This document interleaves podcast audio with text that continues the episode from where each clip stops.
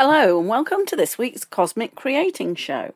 My name is Jan Shaw, known as the Success Alchemist. You can find me at thesuccessalchemist.net, thewebalchemist.net, and empoweredmanifestation.com. And today's show is on the subject of Q and adrenochrome, more shootings, audits, and CNN exposed. And today is the 17th of April 2021. Interesting number that, the 17th. we'll see what, if anything, interesting happens, because of course, 7 Q is the 17th letter. So, the interesting thing, this hot off the press, is to do with the Health and Freedom Conference that's being held in Oklahoma. And apparently, they have about four and a half thousand people in attendance. And according to one clip I saw, there were about half a million people watching online, and there are various uh, people putting out links. Um, yesterday was day one, today is the second day. I believe it ends after today. Um, I'm sure you'll be able to find links to the recordings of day one. It's certainly being streamed live for day two at the moment. Um, I had an email from beforeitsnews.com and they have a link to uh, the recordings from yesterday. Um, but I, I came across a couple of interesting things on the Telegram channels that I follow. And that's why I titled the show, part of the show, Q and Adrenochrome. Because the interesting, the interesting thing is that they actually featured Jim Caviezel, I think that's how you pronounce his name. And he's an actor who is playing Tim Ballard, I believe it is, in the movie Sound of Freedom, which is going to be released, I think, in the fall or third quarter. And this is to do with Operation Underground Railroad, which is um, a non profit that basically their mission is to to free children from sex trafficking and human trafficking. And during the very short um, appearance of Jim Caviezel, he starts to talk about adrenochrome. And he talks about how it's produced through torturing and uh, terrifying children. And he got pretty emotional and saying, the people that do this will get no mercy. And so it was quite um, pivotal in terms of introducing this to the mainstream audience because this isn't just being watched by you know the Q followers, the the patriots, and so on. It's being covered by the mainstream media to a degree, I think, but also by the left um, leaning media. And one of the people presenting there was Lin Wood. And I saw a clip. I haven't had time to watch the whole thing. I will go back and watch the recording. But Lin Wood was speaking, and he actually mentioned Q, and he also drew a Q, Q sign in the air and got a standing ovation. Uh, let me just read this article by Newsweek. Now, I know these people in Newsweek, I think, are, are definitely uh, left leaning. Um, but this is the kind of outrage that comes out of the people that go after QAnon. And this was put out, let me see, uh, today actually, this morning. And it's titled Lin Wood's QAnon gesture sends audience wild during Oklahoma conference. Pro Trump attorney Lin Wood received a standing ovation on Friday when he made Q gestures during a speech and appeared to link the QAnon conspiracy to a religious revival in the US. Wood, a prominent Georgia lawyer, was speaking at the Health and Freedom Convention in Tulsa, Oklahoma he told the crowd that former President Donald Trump had won the 2020 election and was still president. He also took aim at Dr. Anthony Fauci, direct, the director of National Institute of Allergy and Infectious Diseases. Opposition to COVID 19 public health measures like face masks was a major feature of the conference. Wood spoke about people worshipping Satan and said millions of children had disappeared around the world. The QAnon conspiracy theory posits that there is an international cabal of Satanists who abduct children, and its members include prominent businessmen and politicians. He told the audience that there was a battle between good and evil and went on to discuss his belief in the role that God would play in it. It would end permanently until the Bible says it will, because every word in the Bible is true, Wood said.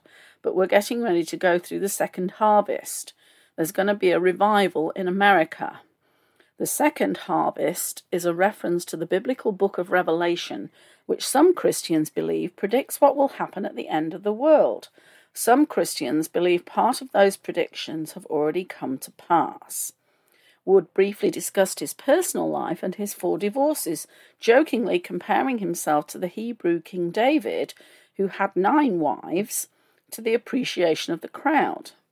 But God forgave me, for as I've come to believe, God planned it, Wood said. He plans every detail of your life. He knows how many hairs are on your beautiful head, and He uses your sins and He uses your shortcoming to teach you so that when the time comes that He's ready and you've been learning, watch out for this next move. He's going to rebirth you into the spirit world and create exactly the person that He intended you to be, Wood said while drawing a Q with his right index finger. There's your Q, he said, drawing the letter in the air again. Q. The audience applauded, and some began cheering in what quickly turned into a standing ovation for Wood as he made another Q. That is Q, he said. What that Q mean? Don't you ever give up hope on this country, Wood continued, and went on to praise Trump, saying they had spoken by phone following the presidential election and claiming the Republican had won in November. He won the presidency, and he is the person that we, the people, selected, Wood said. Donald J. Trump is still the President of the United States of America. He is your president. So, um, Newsweek obviously didn't like that idea that he was talking about Trump being president, but we all know that's absolutely true. And there are photos of General Flynn, who also speaks at the at the conference.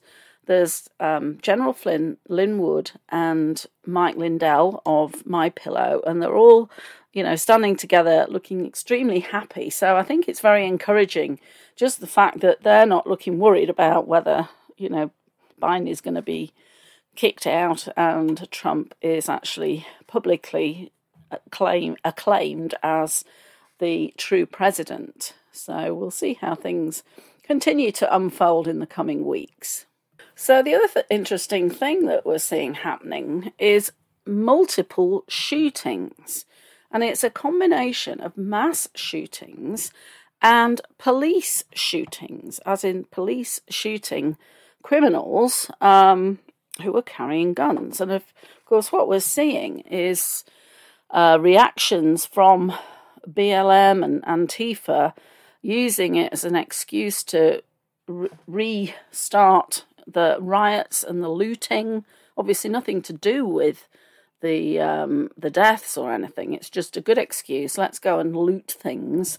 Interestingly, Ron DeSantis, the governor of Florida, has just introduced a law that increases the the the punishment for looters and rioters because, of course, it's not a protest when it turns violent and, um, you know, they start wrecking stores and everything else. Um, it's quite ironic that companies that supported BLM, who, who actually donated to BLM, have actually had their stores looted, which is, you know, supreme irony. So let's see, what have we got? We've got um, a 13 year old who had a gun who was shot by the police. Interestingly, the mainstream media coverage of it edited the body cam video so that it didn't show him holding a gun. And um, that was really to try and claim that the police had shot a child who was unarmed, and and there are. Um, I've seen some sh- some. I was going to say shots, which is a bit ironic. I've seen some images that uh, close ups from the body cam actually showing he had a gun in his hand and showing the gun on the ground. So there's no doubt that he he was armed, and you know the the the left is using these shootings to try and push the um, banning of guns. They're going against the Second Amendment. But as X22 report said quite um, quite honestly, how did a 13 year old get a gun in the first place? Because he couldn't have got it legally from a gun show or from a, a dealer. He must have got it on the black market, or it was maybe parents' gun. But they're obviously wanting to take guns away from patriots, from um, law abiding Americans. Uh, but we're not fooled by the fact that, you know, the, the criminals will still have guns. It'll just mean that the rest of us will be un- unarmed, unable to defend ourselves. And it's just the same with drugs, you know, the hard drugs, that it doesn't stop criminals dealing in drugs. It just, you know, pushes the price up and pushes it underground. But the, the drug dealing continues. So, you know, it doesn't take many brain cells to work out that taking guns off people who do follow the law is actually going to reduce any incidence of shootings. And we have to also consider whether these are false flags, are being staged deliberately in in some cases just to push this agenda. Um, the other one that we had, which was late this week, Thursday night, I believe, was the shooting at FedEx. And eight people were killed and, and quite a number of people were injured. Epoch Times reported on this particular shooting. Uh, this was yesterday, the 16th. Police identify suspect in Indianapolis FedEx mass shooting. Um, FBI agents last year interviewed the gunman who fatally shot eight people at a FedEx facility in Indianapolis the Bureau said Friday as investigators searched the home of the 19 year old former FedEx employee. Coroners began the slow process of identifying the victims as family members spent hours agonizing over word of their loved ones. The shooter was identified as Brandon Scott Hole of Indianapolis. Deputy Police Chief Craig McCartt told a news conference. Investigators searched a home in Indianapolis associated with Hole and seized evidence, including desktop computers and other electronic media. McCartt said. Paul Keenan, the special agent in charge of the FBI's Indianapolis field office, said Friday that agents questioned Hole last year after his mother called police to say that her son might commit suicide by cop. He said the FBI was called after items were found in Hole's bedroom but he did not elaborate on what they were. He said agents found no evidence of a crime and that they did not identify Hull as espousing a racially motivated ideology. McCartt said Hull was a former employee of the company and last worked for FedEx in 2020. McCartt said he did not know why Hull left the job or if he had ties to the workers in the facility. He said police have not yet uncovered a motive for Thursday's shooting, but added that law enforcement officers seized a gun from him last year. McCartt also said authorities are still identifying the victims, and that not, all of the victims' families have been notified. Hole started randomly firing at people in the parking lot and then went into the building and continued shooting late Thursday night, McCartt said. He said the shooter apparently killed himself shortly before police entered the building. Sounds rather like an MK Ultra operation to me. There was no confrontation with anyone that was there, he said. There was no disturbance, there was no argument. He just appeared to randomly start shooting. McCartt said four people were killed outside the building and another four inside. Several people were also wounded, including five who were taken to the hospital. McCartt said. He said the slayings took place in a matter of minutes. Officials with the coroner's office began the process of identifying victims Friday afternoon, a process they said would take several hours. Police Chief Randall Taylor noted that a significant number of employees at the FedEx facility are members of the Sikh community, and the Sikh Coalition later issued a statement saying it was deeply saddened to learn that Sikh community members were among the wounded and killed. The agonizing wait by the workers' families was exacerbated by the fact that most employees aren't allowed to carry cell phones inside the FedEx building, making contact with them difficult. When you see notifications on your phone, but you're not getting a text back from your kid and you're not getting information and you still don't know where they are, what are you supposed to do? Mindy Carson said early Friday, fighting back tears. Carson later said she had heard from her daughter Jessica, who works in the facility, and that she was okay. She was going to meet her but didn't say where. And jumping down a little, President Joe Biden said he had been briefed on the shooting and called gun violence an epidemic in the United States. Too many Americans are dying every single day from gun violence. It stains our character and pierces the very soul of our nation, he said in a statement. Later, he tweeted, We can and must do more to reduce gun violence and save lives. And we know what he means by that. It's, it's, it is just um, an agenda to take the guns away. So he really jumped on that. And that's why I wonder if these aren't false flags. And my feeling is shared by one of the commenters on this article. It says, I hate that this kind of stuff makes me feel like a conspiracy theorist. Am I the only one thinking Manchurian candidate? How many of these shootings have happened since the inauguration? I know there were a few during President Trump's administration, but this seems to be a lot of shooting in only two and a half months. And a reply to that was Have you also noticed there are more shootings when there is a, a gun control bill ready to be voted on? So, yeah, it's very suspicious. And going back to the 13 year old who was shot by the police, um, Hillary Clinton decided it was time she weighed in on this, and this is Gateway Pundit reporting, and this was from yesterday. Another child killed by police. Hillary Clinton fans the flames after Chicago street gang Latin Kings threaten retaliation for shooting death of Adam Toledo. Twice failed presidential hopeful Hillary Clinton fanned the flames on Friday after notorious street gang Latin Kings threatened retaliation against Chicago police officers following the shooting death of 13 year old gangbanger Adam Toledo, aka Lil Homicide. Now, that term is very interesting. We have a different meaning for gangbanger, which I won't go into, but it, it was uh, interesting to see that as the description. And this this article actually has a photo of Hillary Clinton, and I can say quite categorically that this is not the real Hillary Clinton. Definitely looks like a body double, and she's uh, not looking good at all.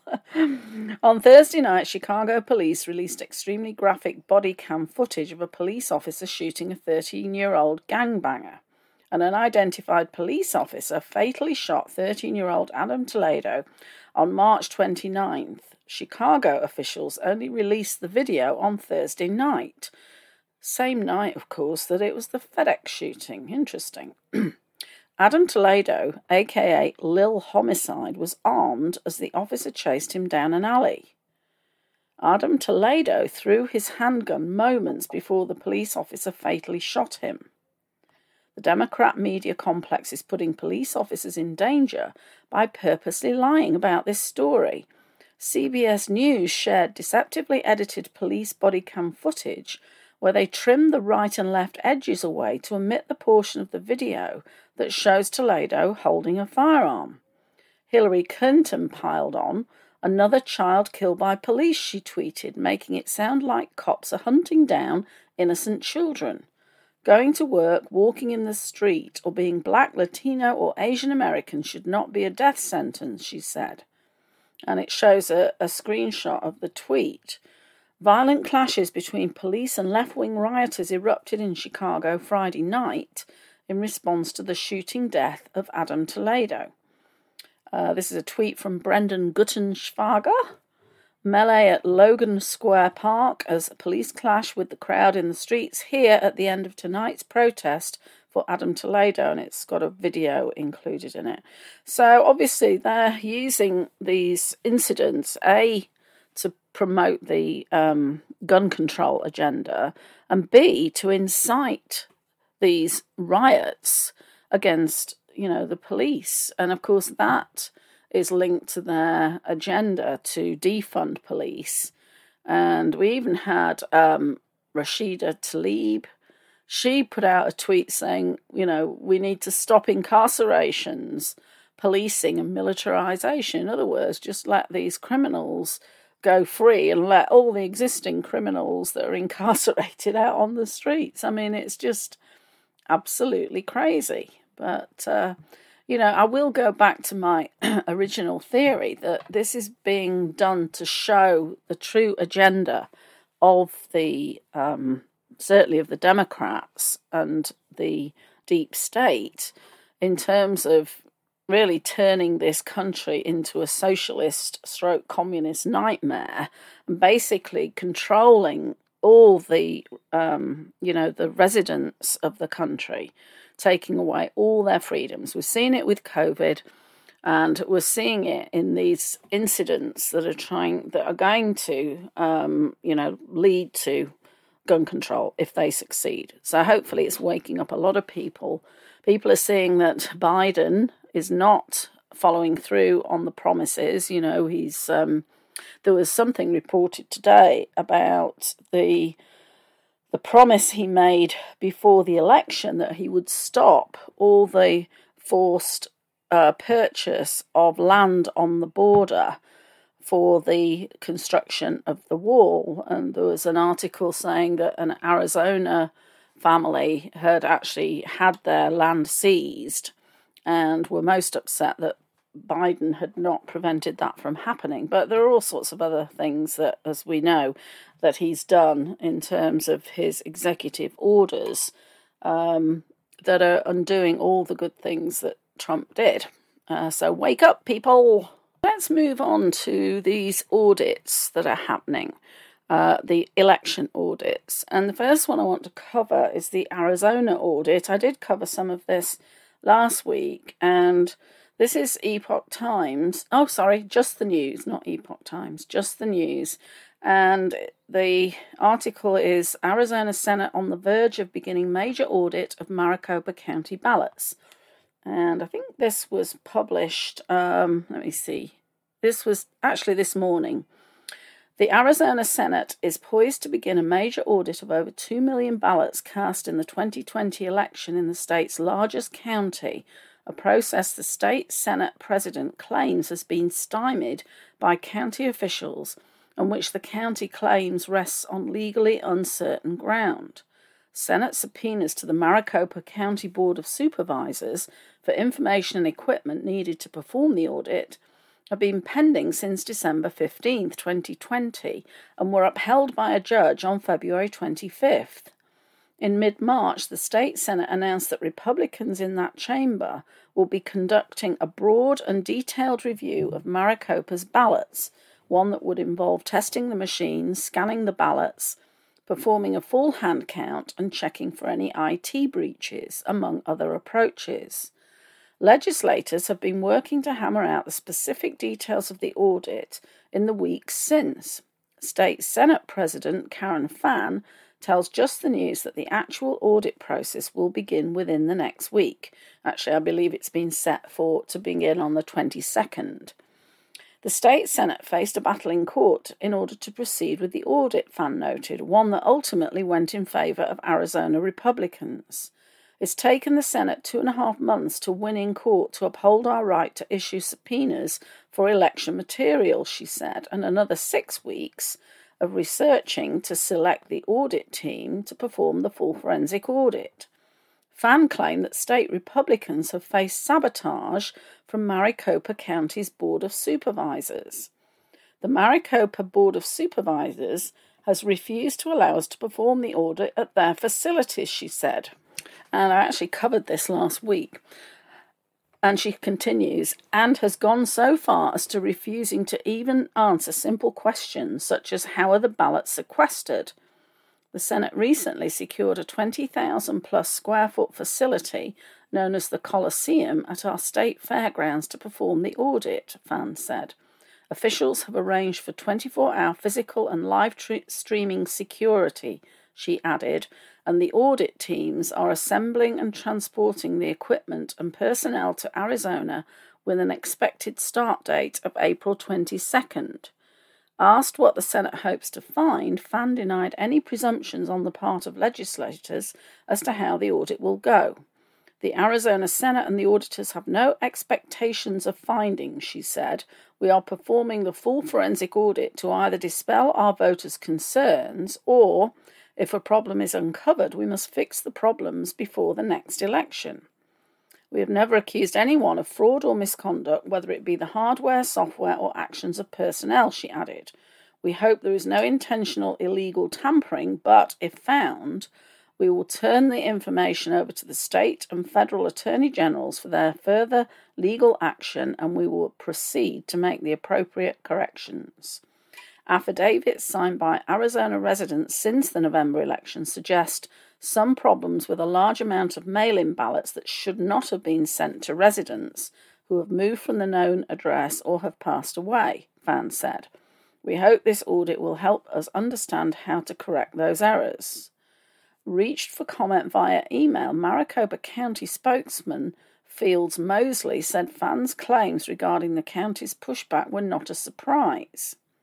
Moseley said Arizona Republicans voted to hold the members of the Board of Supervisors in contempt as the board sought clarity from the court about the subpoenas for ballots, tabulation machines, and some other election materials. He provided just the news with an email sent Thursday from Maricopa County Attorney Allister Adel to the Senate's audit liaison, stating that Though the county did initially provide the Senate with hundreds of thousands of pages in subpoenaed documents, it declined to produce the voted ballots, tabulators, and other subpoenaed material because the county did not believe it was lawful for it to do so. The county has been waiting for direction for a month and a half regarding when to deliver the remaining subpoenaed materials, Adel added.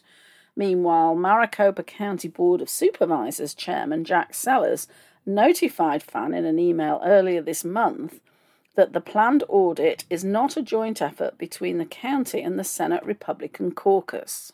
And last week I reported on how Hillary Clinton's attorney, Mark Elias, was brought into this situation.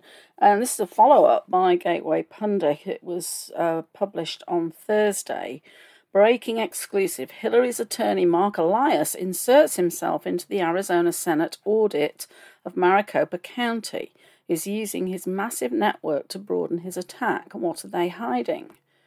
The National Democratic machine is in panic mode over the upcoming Arizona Senate's Maricopa County ballot audit. Last week, the Democrats sent in its national fixer, attorney Mark Elias's firm Perkins Coie to throw around threats and make the audit go away. Today, Elias took to the media in his effort to badmouth the audit. The stakes are astronomical for the Dems. After all, the November 3rd, 2020 election steal gained them the presidency and control of Congress. The swing states in which the 2020 election steal occurred are key to uncovering the truth and proving the fraud in the election and Arizona is one of those states. Today, Elias published a piece on the far left Democracy Docket website. Republicans in the Arizona State Senate are determined to carry on with yet another unnecessary audit of the Maricopa County 2020 election results. They've hired private firms to conduct the audit, including one led by a conspiracy theorist who has promoted Trump's big lie and other election fraud fantasies. And now the state Senate is accepting outside donations to fund the audit mere days after Governor Doug Ducey, Republican, signed new legislation banning private donations to county administrators to help support timely, safe, and secure elections. A move Secretary of State Katie Hobbs, Democrats, said was to satisfy the conspiracy theorists within his own party.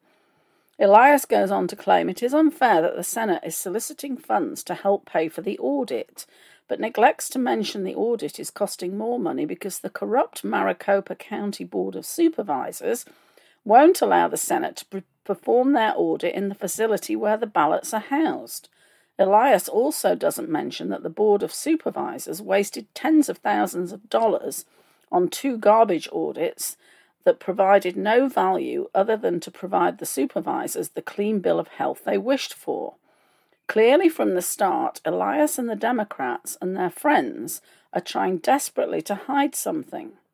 The Senate will be conducting an audit of the 2020 Maricopa County elections because the Maricopa Board of Supervisors utterly refused its responsibilities in delivering a transparent, honest, and accurate audit for Maricopa County citizens. the Senate has hired four teams to conduct the audit, led by cyber ninjas, according to Arizona Central. The Senate said the scope of the work includes scanning all of the ballots, a full manual recount of the 2.1 million ballots cast in the election, auditing the registration and votes cast, as well as the vote counts and the electronic voting system.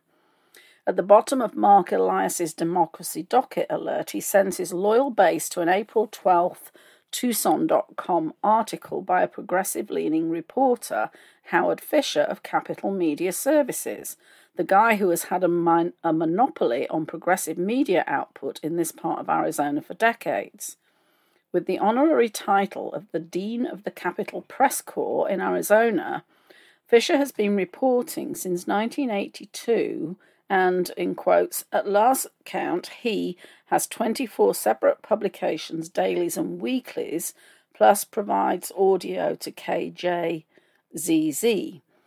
Fisher also regularly provides content to NPR radio stations in Arizona, whose content is the furthest left of any media source in the United States today, according to data from the respected investigative reporter Sharyl Atkinson.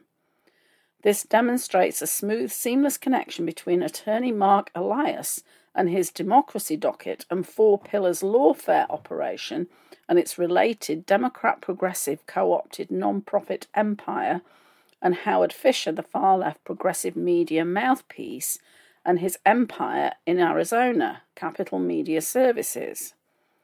Elias controls the strings of not only a mammoth US non profit cabal of 400 plus NFPs, and a related US progressive attorney network of 40,000 plus attorneys, but he also has his finger on the pulse of the network of top progressive reporters which favorably cover Democrat progressive issues in any states where Elias or and or Perkins Coie have got lawfare action going.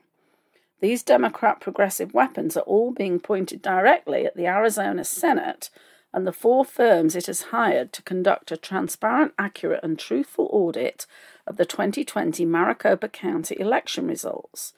They need to shut the audit down. What are they hiding? And interestingly, they definitely are panicking and they definitely are hiding something because inventor Jovan Pulitzer says he was offered $10 million to stay quiet about voter fraud in 2020 elections. And this is a, an article from the DCPatriot.com. Excuse me. Inventor Jovan Pulitzer says he was offered $10 million to stay quiet about voter fraud in 2020 elections.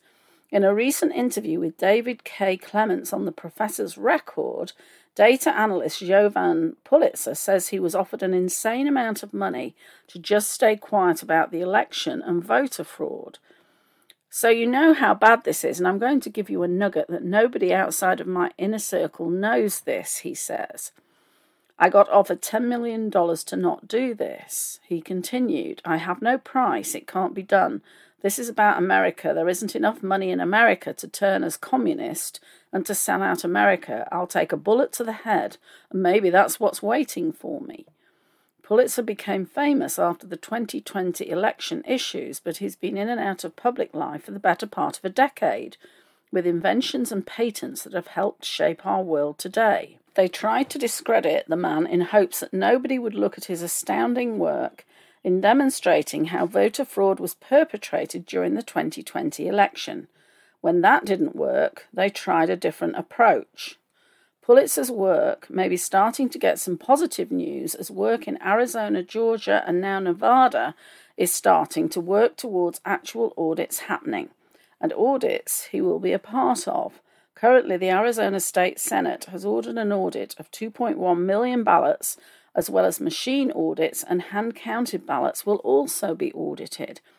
Pulitzer testified in December before the Georgia State Judiciary Subcommittee as an inventor and pattern recognition expert, claiming that he had invented technology called kinematic artifact detection that can check the authenticity of ballots using a forensic scan that can detect different types of inks, paper fibers, and fake squiggles to see if the ballots in question came from China or not. While it appears that this unusual tech will not be utilized in Georgia, Pulitzer is claiming that it will be used in the election audit currently underway in Arizona, despite the fact that he himself is not involved in the audit process. In addition, Pulitzer is a board member at Gold Institute for International Strategy, a think tank regarding strict national security issues. And he has also authored a book entitled How to Cut Off Your Arm and Eat Your Dog, plus other recipes for survival. I'm intrigued to know what that book's about. Pulitzer is working with a group of patriots with the help of the We the People Alliance PAC, along with fellow patriots and politicians like Matt Couch Jeremy Oliver, Anna Kate, George Papadopoulos, Eric Nuck, Pastor Brian Gibson, among others. Stay tuned, America. There are many not giving up on this fight for our nation. And there's more news on the audit front. New Hampshire governor signs SB 43 into law, mandates audit of Windham's fraudulent 2020 election results.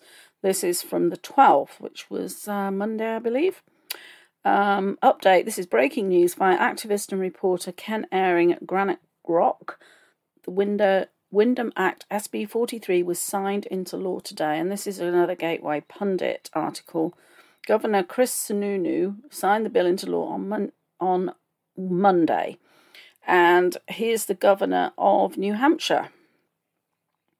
From the governor's desk, Concord, New Hampshire, today Governor Chris Sununu issued the following statement after signing SB 43 into law authorizing an audit of the Rockingham County District 7 state representative race. New Hampshire elections are safe, secure, and reliable, said Governor Chris Sununu. Out of the hundreds of thousands of ballots cast this last year, we saw only very minor isolated issues, which is proof our system works. This bill will help us audit an isolated incident in Windham and keep the integrity of our system intact. So I won't uh, read the rest of that. Um, I want to move on to uh, my next topic, and this relates to the Project Veritas expose of CNN. And let me read, there's a couple of articles on this topic. Um, CNN staffer claims network pushed propaganda to get Trump out of office undercover video. This is Epoch Times, published on the 14th. A CNN staffer was caught on hidden camera saying that the network during the 20 worked during the 2020 presidential election to produce content that would help lead President Joe Biden to victory. The first of three recordings were published on April 13th by investigative journalism non-profit Project Veritas as part of an expose on CNN. Charlie Chester, a technical director at CNN, was secretly filmed by Project Veritas during a number of fake Tinder dates set up over the past month. He suggested that if it weren't for the network's propaganda, former President Donald Trump would have won the presidential election. Look at what we did. We got Trump out, Chester said. I am 100% going to say it, and I 100% believe believe it that if it wasn't for CNN, I don't know that Trump would have got voted out. He told the undercover reporter who pretended to be a nurse during the fake dates that he decided to work at the network because he wanted to be a part of that. Our focus was to get Trump out of office, right? Without saying it, that's what it was, Chester said. The CNN staffer claimed that his network produced propaganda that sought to help defeat Trump in the 2020 election by, for example, creating a story that questioned the former president's health that we didn't know anything about. Trump was, I don't know, like shaking his hand or whatever. We brought in like so many medical people to like all tell a story that like it was all speculation that he was like neurologically damaged, that he was losing it, he's unfit to, you know, whatever Chester said. We were creating a story that we didn't know anything about. When asked by the undercover Project Veritas journalist about whether the network had any concerns about Biden's health during the election period, Chester said that CNN often showed clips of Biden jogging and wearing items such as aviator shades to paint him, paint him as a young geriatric and to show that he's healthy. CNN wouldn't make news of the incident where Biden was filmed tripping upstairs, a huge story. You talk about that briefly, Chester told his date. CNN didn't immediately respond to a request for comment by the Epoch Times. Project Veritas in October 2019 conducted an undercover investigation on CNN, which showed staff members saying that all the cable news network covered was left leaning bias, sensationalism, with an incessant focus on Trump. Like Chester, they largely blame their issues with the network on its top leadership, particularly CNN President Jeff Zucker. In one video released by Project Veritas, a CNN staffer said that Zucker has a personal vendetta against Trump, at least partly going back to when Trump worked with Zucker on the Apprentice reality TV show. And then another topic that was covered um, in this date or several dates CNN had urged producer to push COVID 19 death numbers for ratings, tech director recorded as saying. Again, this is Epoch Times, and it was also um, Wednesday. A CNN head has personally intervened to order the cable network staff to display the number of people who have died of COVID 19 in the broadcast, according to CNN technical director, who was caught on hidden camera making the comments. The goal was to boost ratings, the director said, explaining that fear really drives numbers and is the thing that keeps you tuned in. COVID? gangbusters with ratings, right? Which is why we, CNN, constantly have the COVID death toll on the site. On the side, I should say, which I have a major problem with, with how we're tallying how many people die every day. The executive, Charlie Chester, is heard in the video as saying to a reporter with Project Veritas, an undercover journalism non profit. Sometimes, Chester said, he would be told by his director to pull the death count down only for the head of the network to intervene. The special red phone rings and this producer picks it up. You hear murmurs, and every so often they put it on speaker, and it's the head of the network being like, There's nothing that you're doing right now that makes me want to stick. Put the COVID death toll numbers back up because that's the most enticing thing that we did or had. So put it back up. Chester said in the video published on April 14th. He didn't mention names, but CNN chairman is Jeff Zucker. CNN didn't immediately respond to a request for co- for comment. Um, and it goes on to talk about what uh, was covered in that previous article about um, obviously working to get Trump out of office. And we know that this was what was being done by the uh, mainstream media, not just CNN, but others as well. So, you know, it's very interesting that this is being exposed just at the same time that we're going to get this audit from Arizona, which can really, you know, throw everything into disarray when it's proved that there was election fraud and that Trump actually won that county, and um, we have no doubt about that. So this is also showing how how the networks were were complicit in trying to engineer this coup to get rid of Trump. I mean, it, it's it's actually treasonous to do this, and we know that this was what they were doing. So they're actually incriminating themselves through this um, this project Veritas expose. So it's interesting to see that things are happening. And also with what's going on at the Health and Freedom Conference as well, um, all sorts of fun things going on. And obviously, in terms of COVID, we know that they were hyping all the dangers of COVID and, you know, scaring people into complying with all these um, attacks on our freedom. And they're still trying it now. I mean, Fauci's still out there, you know, talking about, well, you've still got to wear masks and you've still got to social distance and pushing the vaccine like there's no tomorrow. But um, anyway, it's good to see it being brought out into the open. Um, interestingly, Twitter then permanently banned Project Veritas founder O'Keefe. This is again Epoch Times. This was on April 15th. The Twitter account James O'Keefe, the founder of Project Veritas, was permanently suspended on April 15th following a series of recordings the undercover journalism non-profit posted as part of an expose on CNN. A Twitter spokesperson didn't immediately respond to a request for comment. However, other reporters said the social media platform told them that O'Keefe had been banned for violating the Twitter rules on platform manipulation and spam. Twitter pointed to a section in the company's rules which states you can't mislead others on Twitter by operating fake accounts, and you can't artificially amplify or disrupt conversations through the use of multiple accounts. At the time of the suspension, O'Keefe had over 900,000 followers. A link to his profile now shows a screen that states account suspended. O'Keefe told the Epoch Times he had heard something about a Twitter source reportedly saying the ban was due to running a network of accounts that claimed to be things they weren't. He said the social media company would be emailing him momentarily with a formal reason.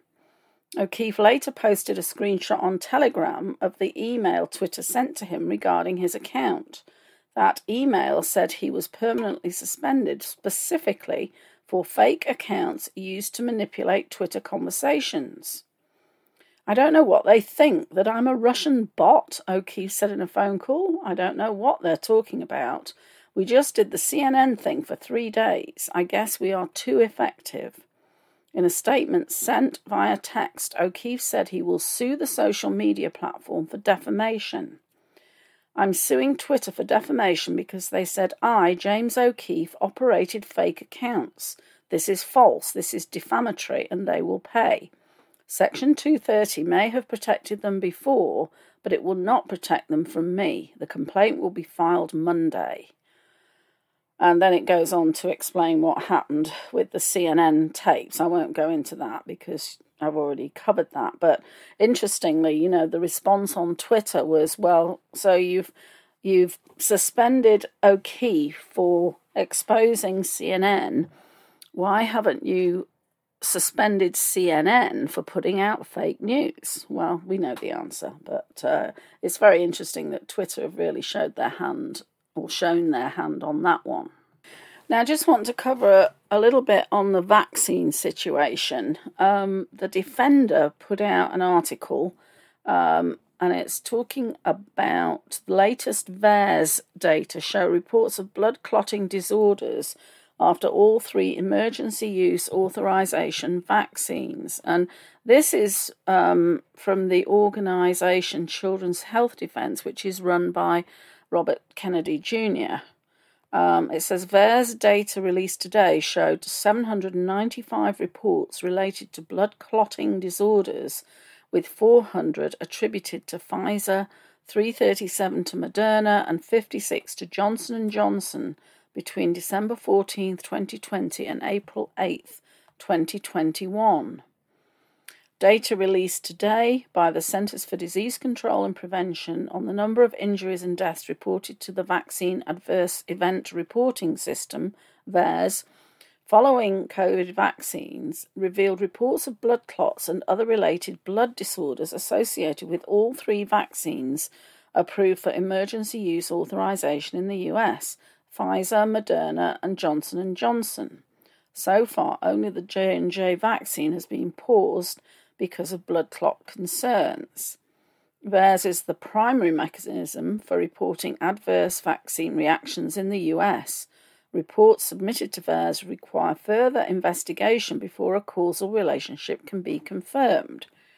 Every Friday, VAERS makes public all vaccine injury reports received through a specified date, usually about a week prior to the release date. Today's data show that between December 14, 2020 and April 8th, a total of 68,347 total adverse events were reported to VAERS, including 2,602 deaths, an increase of 260 over the previous week, and 8,285 serious injuries, up 314 since last week.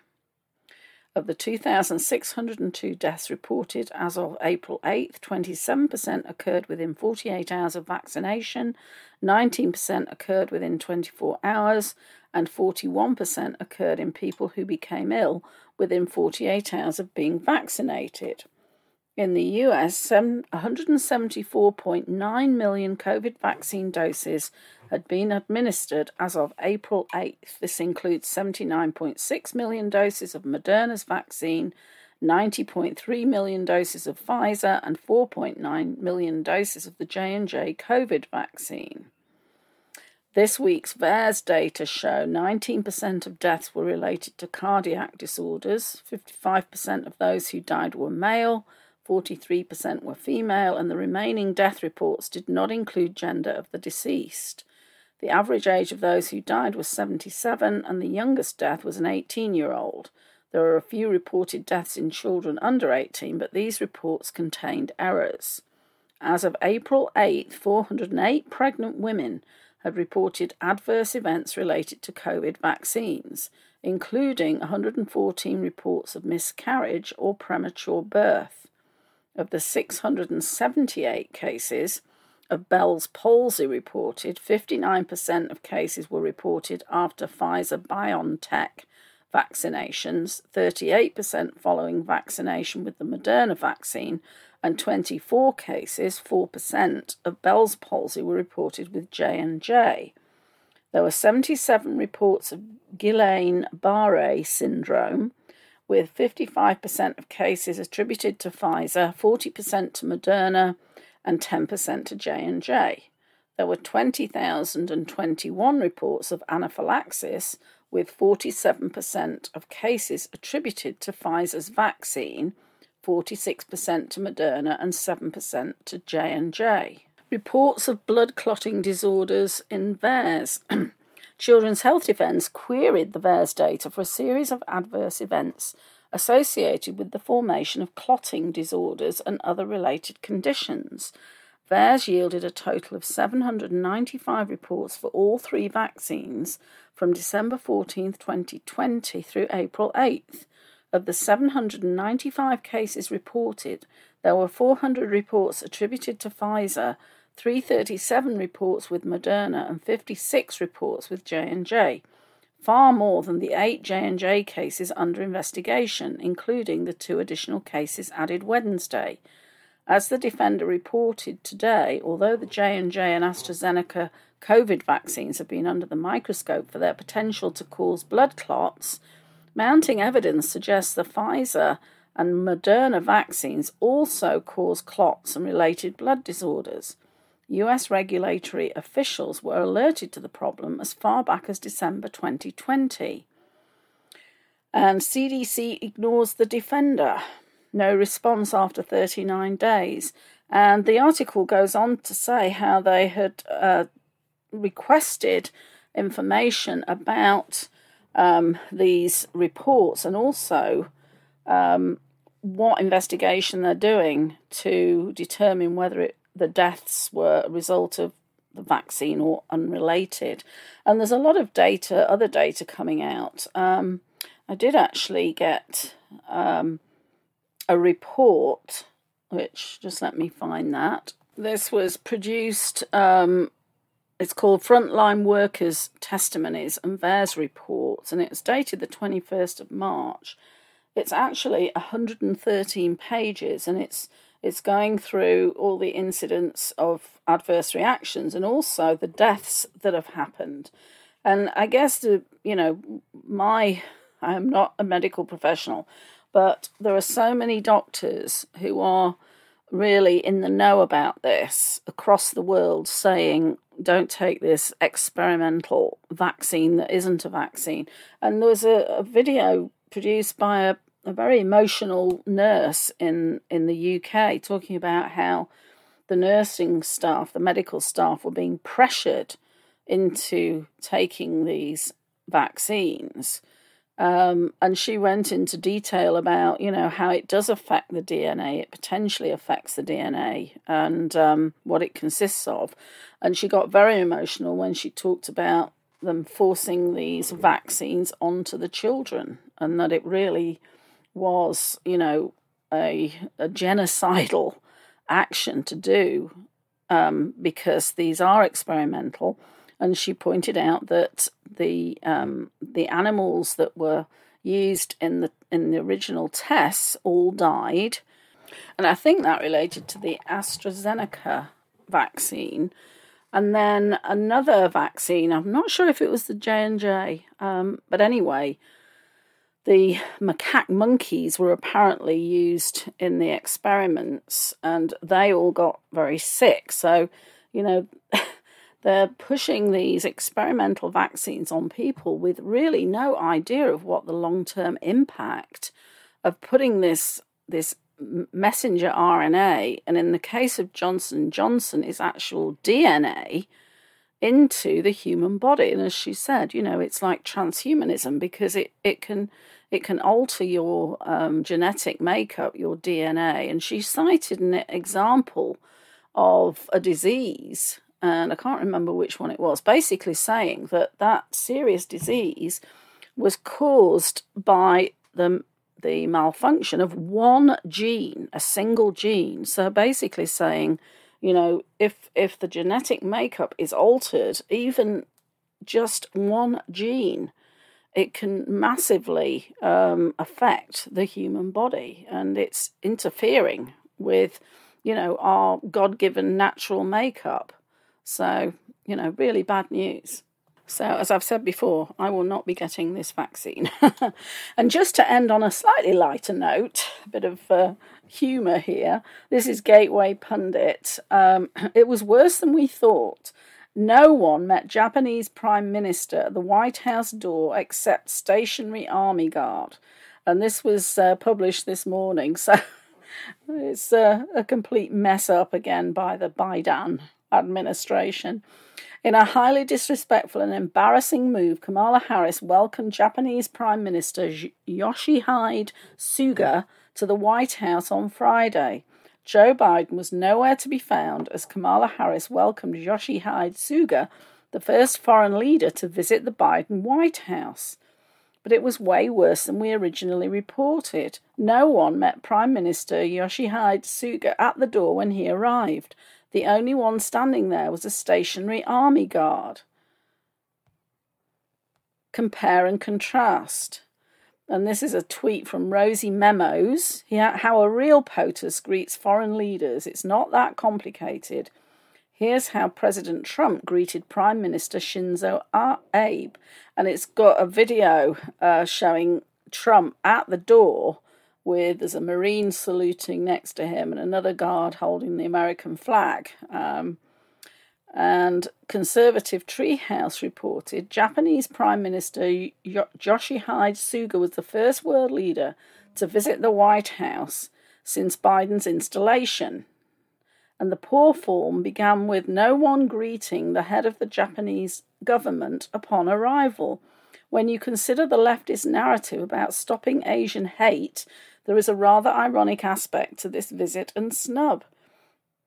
Once Prime Minister Suga was inside the White House, he was shunned for the greeting by his diplomatic peer, Joe Biden. Instead, Kamala Harris was dispatched to deliver introductory remarks. Beyond the inappropriate form, the subtle message of Kamala Harris being the acting head of the executive branch was on display.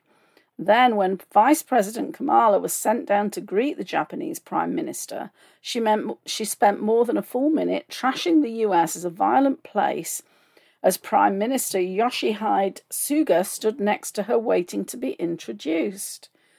Good morning. I briefly want to discuss the tragedy that occurred in Indianapolis last night. Yet again, we have families in our country that are grieving the loss of their family members because of gun violence, Kamala Harris said as the Japanese Prime Minister stood next to her. After ranting for more than a full minute, Kamala Harris finally welcomed Prime Minister Yoshihide Suga to the White House. What a disgrace. And it shows the video of that all happening. So there you have it, you know, a complete farce again. As I've said before, I think we're watching a combination of a thriller stroke horror movie interspersed with comedy and farce. And uh, it, it just you just have to laugh sometimes. Okay, so that's all I have time for this week. I hope you've enjoyed the show and uh, that you'll join me for another show next week, uh, another Cosmic Creating show. I'd like to thank Nancy for pr- producing, and just as a reminder, you can find me at the successalchemist.net, the webalchemist.net, and empoweredmanifestation.com. Thank you very much for listening, and stay well, be safe, and bye for now. You have been listening to the Cosmic Creating Radio Show with Jan Shaw, a production of Cosmic Reality Radio. Live long and prosper.